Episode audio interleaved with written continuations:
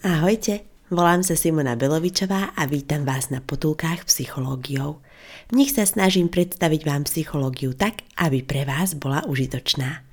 Vítajte na 37. potulke s názvom Vianočný špeciál Viera a psychológia. V mojich podcastoch sa pýtam a som rada, ak pri ich počúvaní skúsite odpovedať. Verím, že spolu dospejeme k poznaniu a vy aj ja strávime príjemné chvíle. Kým vám poviem o dnešnej téme, chcem vás o niečo poprosiť. Potulky robím vo svojom voľnom čase pre vás. Ak vám do života prinášajú hodnotu, ktorú oceňujete, môžete ich tvorbu podporiť. Číslo účtu nájdete v menu podporiť na www.potulkypsychologiou.sk Ďakujem pekne, vážim si to. Na webe Potuliek nájdete aj môj mail v prípade, že ma chcete kontaktovať. Rada vám urobím psychoporadenstvo. Verím, že aj pri tom nám bude príjemne.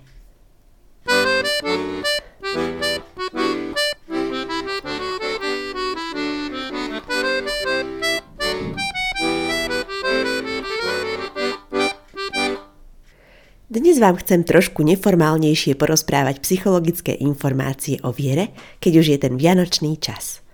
Kedy si ma zaujalo, ako mi jeden neveriaci človek prezentoval psychologické prínosy viery – Takže táto potulka je pre všetkých, ktorí v niečo veria. Či už v Boha, ľudstvo, prípadne hodnoty ako česť, vernosť, láskavosť, statočnosť, úcta. Je pre tých, ktorí veria v dobro a lásku. Pretože ako si z diskusí z mojich mladších čias pamätám, neveriaci človek v skutočnosti neexistuje. Ide o to, komu alebo čomu veríme. Ja verím, že všetci, ktorí ma teraz počúvate, chcete pre seba a druhých okolo dobrý život. Dúfam, že veríte aj mne a tomu, že sa snažím čo najlepšie preštudovať odborné zdroje a prakticky vám ich pomôcť aplikovať. Myslím si, že každý niečo vieme. Aj ja profitujem z práce mnohých. Od mojej babičky, pekárky skvelých aj vianočných koláčikov, po zubára, ktorý mi skontroluje, či som to s nimi predsa len neprehnala. Dúfam, že mnohí z vás si našli niečo v mojich potulkách, ktoré píšem približne rok a slávia svoje prvé Vianoce. A ak mi napíšete, čím som vám bola prínosná, poteší ma to a povzbudí pripravovať ich ďalej. Kresťanstvo je v našich končinách najrozšírenejšie náboženstvo, hoci počet veriacich na Slovensku pri sčítaní ľudu klesol – kým v roku 2001 uviedlo 69% ľudí rímskokatolické vyznanie, v roku 2011 to bolo už len 62% ľudí, čo znamená pokles o približne 350 tisíc veriacich. Aktuálne výsledky z nedávneho sčítania v roku 2021 ešte pri vydaní tejto potulky neboli zverejnené, očakávajú sa na prelome rokov 2021 a 2022. Môžete si dodatočne pozrieť. Výhody kresťanskej viery sú pekne zhrnuté v knižke Kresťanstvo a psychológia. Zoširoka ich pomenúva Krivohlavý v knihe Psychológie zdraví, kde hovorí o viere ako faktore salutogenézy. Voľne vysvetľujem salutogenézu ako psychologickú ochranu, ktorá má prispieť k zdravému psychickému fungovaniu človeka. Okrem viery sem patrí napríklad humor, ktorý nám pomáha zvládať ťažké životné situácie – ako som o tom hovorila v 28. potulke. Takže, ak máme vieru a humor, alebo si vieme spraviť srandu zo svojej viery, či veriť svojmu humoru, sme na tom dobre. Veríte napríklad vede? Je výskumne dokázané, že humor súvisí s nižšou agresivitou a viera s vyšším psychickým zdravím.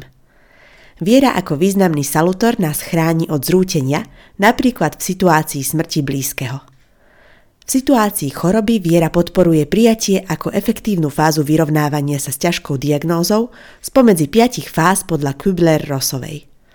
Navyše bolo preukázané, že to, čomu ľudia veria, hrá ústrednú rolu pri určovaní zdravotného stavu. Viera v Boha pomáha človeku nielen v krízových situáciách ako ťažká choroba a smrť. Aj v každodennom živote existuje pozitívny vzťah medzi vierou a psychickým fungovaním človeka. Zistilo sa, že veriaci ľudia menej berú drogy, sú menej promiskuitní, majú stabilnejšie partnerstvá a väčšiu spokojnosť so životom. Pozor, nemyslím tým fanatizmus, ktorý je naopak psychologicky nezdravý. Fanatizmus je extrémna miera dodržiavania akýchkoľvek konceptov, ktorá sa prejavuje absenciou kritického myslenia a nedostatkom tolerancie voči iným ideológiám. Veriaci majú osobnostnú štruktúru porovnateľnú s neveriacimi, náboženskí fanatici sa však odlišujú od oboch skupín. Fanatici sú osobnostne patologickí, extrémistický až neznášanlivý. Často majú prejavy manickej fázy psychotickej poruchy, schizofrénie či iných psychiatrických poruch. Naopak, ak neveriaci žije dobre podľa svojho svedomia, môže vykazovať rovnako dobré cnosti kresťanskej etiky ako veriaci, napríklad nádej, cieľavedomosť, starostlivosť, vernosť. Páči sa mi, ako Aristoteles nazval etiku praktickou filozofiou a oddelil ju od teoretickej filozofie. Čiže nie je smerodajné kto, čo o sebe vyhlasuje, ale ako žije. Ukazuje to aj môj obľúbený citát zo svätého písma Strom poznáš po ovocí. Nalejme si čistého vína. Niekedy žije neveriaci človek lepšie ako veriaci. Hlavné je, či prináša do sveta lásku a pokoj. Ukazuje sa, že viera rôznych vierovýznaní má pozitívny vplyv na psychiku. Krivohlavý hovorí o sprostredkovanom vplyve viery cez dôveru v lekára, čím je pacient motivovaný vykonávať lekárové príkazy. Pripomína mi to motiváciu kresťana plniť desatoro božích prikázaní cez dôveru v Boha. Existuje množstvo výskumov potvrdzujúcich pozitívny vplyv viery na život človeka cez kazuistiky aj experimenty. Kazuistikám sa právom vytýka slabá presnosť a systematickosť, pridávam aj malú zovšeobecniteľnosť záverov. Preto budem citovať experimenty, v ktorých sa používala prísne vedecká metodológia a štatistické analýzy. Ako však definovať veriaceho? Najjednoduchšie je hrubé kritérium, či a ako často človek chodí do kostola. To však neodlišuje ľudí, ktorí majú intrinsickú vnútornú vieru od tých, ktorí majú extrinsickú vonkajšiu vieru. Ako to rozdelil jeden z najvýznamnejších psychologov 20. storočia Gordon Alport. Aj vonkajškovo veriaci môže chodiť do kostola, ale jeho motívy sú nesprávne. Napríklad sociálne, zvykové, zištné a tak ďalej. Na rozdiel od toho vnútorne veriaci má hlboké presvedčenie, ktorému verí a podľa ktorého žije. Výskumne sa ukazuje, že oba typy viery majú pozitívny vplyv na psychiku človeka, môžeme diskutovať, či vplyv vnútornej viery je väčší alebo trvalejší. Oblasti, v ktorých veriaci dosahujú obdivuhodné výsledky sú poprvé životná spokojnosť. Ľudia, ktorí častejšie chodia do kostola, čítajú Bibliu a modlia sa, majú väčšiu životnú spokojnosť ako finančne zaistení ľudia. Po druhé, kvalita života. Podľa štatistického úradu v USA hlboko veriaci ľudia hodnotili svoju kvalitu života vyššie. Po tretie, zdravie. Veriaci sa toľko neopíjajú, nevedú tak riskantný promiskuitný život – Závislí ľudia sa 8 krát častejšie dostali zo závislosti, ak sa zúčastnili odvykacieho kurzu vedeného kresťanskou cirkvou než sekularizovanou liečebňou. Podľa mňa pozoruhodné zistenie je, že veriaci sú o 90 krát menej často fajčiari. Čo poviete? Po štvrté, zvládanie stresu. Smrť blízkeho je jeden z najväčších stresorov. Myslím si, že najväčšou katastrofou je, ak zomrie dieťatko. Zistilo sa, že rodičia, ktorým nedávno zomrelo dieťa, uvádzajú často kresťanskú vieru ako zdroj zvládania. Za zaujímavé považujem, že čím mali vyšší žiaľ, tým väčší dôraz kládli na silu, ktorú berú z viery. Po piate, zvládanie choroby. Na otázku, čo vám pomohlo pri zvládaní ťažkostí súvisiacich s vašou chorobou, uviedlo 24% mladých a 42% starších pacientov kresťanskú vieru – v rámci škálovania miery efektivity uviedlo 90%, aspoň trochu mi to pomohlo. Na otázku ako bola častá odpoveď, že viera dala pacientovi nadhľad. Po šieste, stratégie zvládania. Veriaci menej využívajú negatívnu stratégiu vyhýbanie sa a odvedenie pozornosti od problému a majú lepší emočný stav. Po siedme, depresia. Intrinsicky veriaci pacienti mali aj 6 mesiacov po prepustení z nemocnice nižší výskyt depresie. Naopak, pri falošných spôsoboch viery bola depresia vyššia. Po 8. Kardiovaskulárne ochorenia. Pri intrinzickej viere je nižší krvný tlak.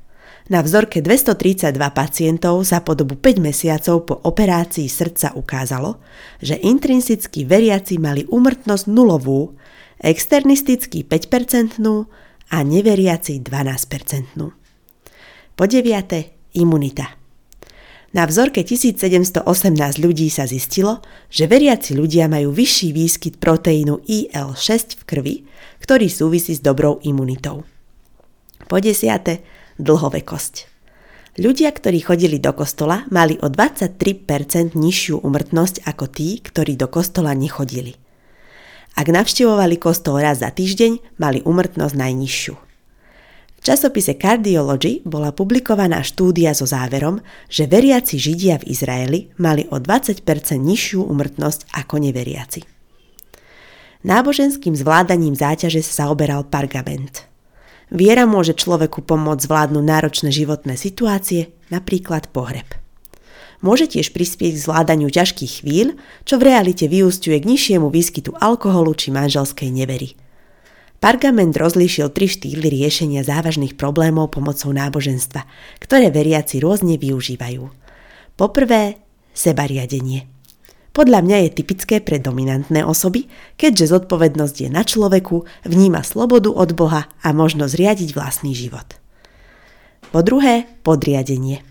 Myslím si, že ho využívajú skôr submisívne osoby, zodpovednosť je ponechaná na Boha, čaká sa na jeho riešenie a zásah. Po tretie, spolupráca. Dedukujem, že je častá u internalistických osôb. Zodpovednosť nesie veriaci i Boh – ktorí obaja aktívne spolupracujú na riešení problému. Vychádza mi z toho, že viera chráni človeka bez ohľadu na konkrétne vierovýznanie, ale nesmie byť fanatická. Aj neveriaci v niečo verí, čo môže chrániť jeho integritu. Ak žije dobre, môže vytvárať veľa hodnot. Napríklad, ak verí v ekológiu, môže sa vzorne starať o prírodu a šetriť zdroje – Pozor, aby to však nebol fanatizmus, len v sekulárnom zmysle. Môj obľúbený podcaster Andrej Zeman hovorí o fanatickom environmentalizme, kde sa ľudia prilepovali k ceste, aby zastavili dopravu. Tadiaľ to cesta nevedie. Čo keby sa ekologické duše snažili ľudí motivovať využívať hromadnú dopravu? Čo keby sa stávali skutočne dobré a poprepájané cyklotrasy, aby sa do práce dostali inak ako autom? Preto odporúčam každému, či už veriacemu alebo neveriacemu, nebyť fanatický v žiadnom slova zmysle. Nábožensky, ekologicky ani nijak inak. Spoločne verme dobrým ideám a konajme ich. Možností si nájdeme viacero. Navrhla som ekológiu, ale iste vám napadnú aj iné oblasti. Počiarkujem, že najdôležitejšie je konať dobro vo vzťahoch, najmä medzi ľuďmi, ktorí sú nám najbližší ale pomôcť môžeme aj náhodnému okoloidúcemu na ulici. Z detstva si pamätám heslo aspoň jeden dobrý skutok denne a odporúčam ho aplikovať. Dobročinnosťou pomôžeme druhým, ale posilníme tým aj náš pocit hrdosti. Majme na to z oči a srdce otvorené a nenechajme sa prevalcovať termínmi a povinnosťami. A ja keď mám toho veľa, zvyknem si povedať, že ľudia sú najdôležitejší. Medzi tým nezabudnime ani na seba a svoj oddych, pretože aj my sme predsa ľudia. Vianoce sú ideálny čas pre všetkých oddychnúť si a ukázať srdečnosť druhým. Veľmi rada dávam na potulkách otázky. Posledné zamyslenie v roku 2021 zakončím tiež otázkou. Je viera príčina alebo následok? Nedávno som čítala podnetný článok v National Geographic. Pri prerábke sme našli doma staré čísla – Ekologicky som odmietla tieto cenné poznatky vyhodiť a zaumienila som si ich prečítať. Aj v starých textoch môžu byť dobré informácie. Verím, že aj moje potulky sú nadčasové a môžu priniesť užitočné informácie vám aj budúcim generáciám. Počuli ste už o najstaršom chráme na svete v Göbekli Tepe? Viera sa spája s návštevou chrámu, preto som sa rozhodla vám o ňom na záver tejto vianočnej potulky porozprávať. Nachádza sa v Turecku a fascinuje ma, že je starší ako známy Stonehenge. Postavili ho pred 11 600 rokmi, vznikol dokonca 7 000 rokov pred Veľkou pyramídou v Gíze. Existujú dve teórie, ktoré pojednávajú o tom, či bola stavba chrámu v Göbekli Tepe príčinou vzniku náboženstva alebo jeho následkom. Bolo to tak, že ľudia považovali pestovanie plodín a chov zvierat za výhodnejšie ako byť lovcami a zberačmi, preto sa usadili a začali žiť nábožensky. V prvej teórii podporuje náboženstvo prvok sociálnej kooperácie na určenie pravidiel spolužitia. Alebo vzniklo najskôr náboženstvo, postavili chrám a pri jeho navštevovaní potrebovali nasýtiť veriacich, preto začali pestovať viac plodín a chovať zvieratá v jeho blízkosti. Druhá teória vysvetľuje vznik náboženstva ako úžas nad svetom. Z uvedeného mi vyplýva, že viera ako následok sa spája s extrinsickou vierou, ktorá má motív napríklad sociálny zisk. Myslím tým stretávanie sa s inými veriacimi, možnosť sa s nimi porozprávať, získať od nich sociálnu oporu. Viera ako príčina sa mi spája s intrinsickou vierou. Podstatou je čisto a v hĺbke veriť.